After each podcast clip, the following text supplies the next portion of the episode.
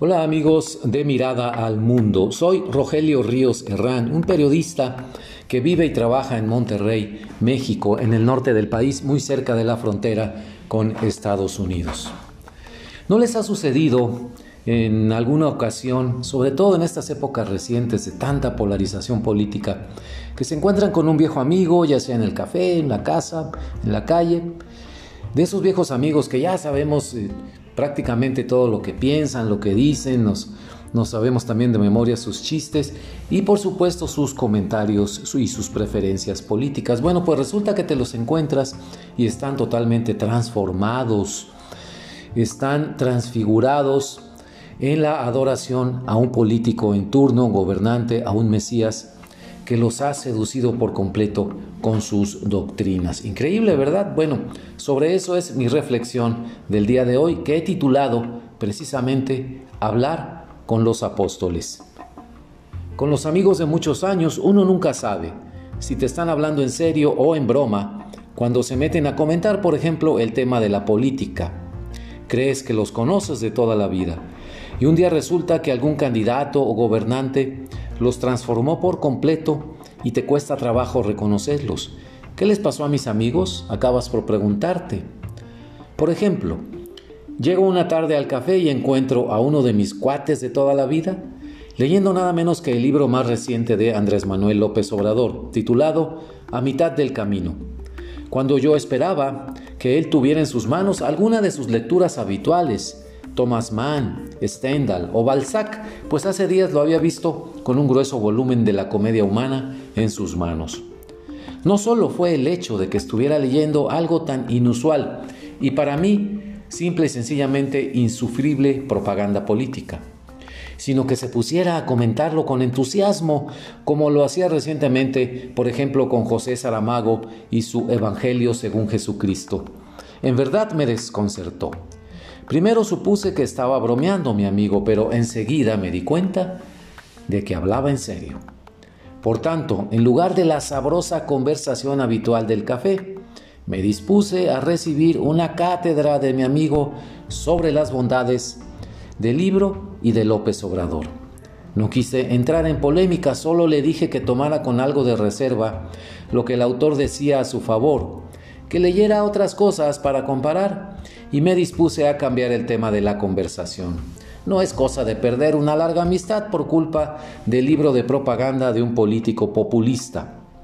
Otro amigo más, muy apreciado, subió a las redes sociales una nota de un periódico regiomontano en donde ambos laboramos hace años.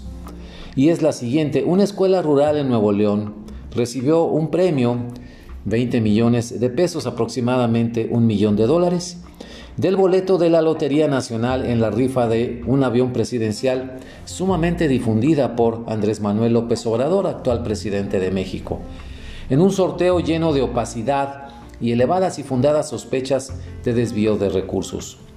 No importando la sombra de duda que rodea a ese sorteo, mi amigo lo resaltaba como un logro y una prueba fehaciente. En los evangelios les llamaban milagros de la buena fe de nuestro presidente y de la mala fe de sus adversarios políticos. No tendría ningún problema yo con leer o escuchar a los amigos que así opinan. El aprecio hacia ellos no merma. Esas coincidencias, sin embargo, entre amigos, a los que considero gente de razón e inteligencia, que no se conocen entre sí pero que comparten el mismo evangelio político, me hicieron pensar en ellos como en los apóstoles, no de Jesucristo, válgame Dios, sino de alguien más terrenal, pero igualmente mesiánico, el actual presidente de México, Andrés Manuel López Obrador. Escribo ahora en una madrugada plácida, la casa en silencio al lado de una buena taza de café. Hago este comentario. No es momento de intentar un análisis profundo de la psicología de masas, la comunicación manipuladora y la propaganda, sino de pensar más bien en los amigos, y en el hecho inquietante de que ellos, sí ellos, a quienes aprecio y considero listos e instruidos, dejen a un lado su capacidad de razonamiento y crítica y decidan que su vida pública se define a partir de qué postura toma la gente con la que se relacionan en torno a su Mesías.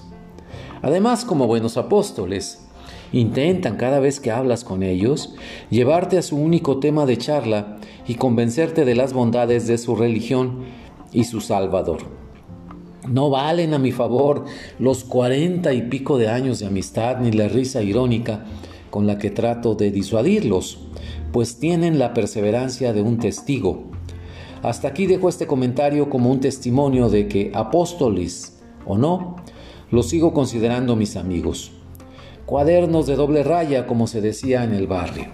Además, si algún día, queridos lectores, me ven por ahí exaltando un nuevo evangelio político con libros del Mesías en mano, servirá esta reflexión madrugadora como evidencia escrita de que yo tuve uso de razón, una pizca, aunque sea, antes de convertirme en apóstol, oficio del cual alguna experiencia obtuve en mis tiernos días veinteañeros, pero del que me zafé en ese entonces muy, muy a tiempo.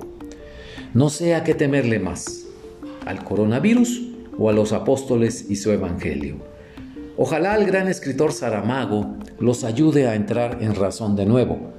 Los esperamos de regreso. Muchas gracias.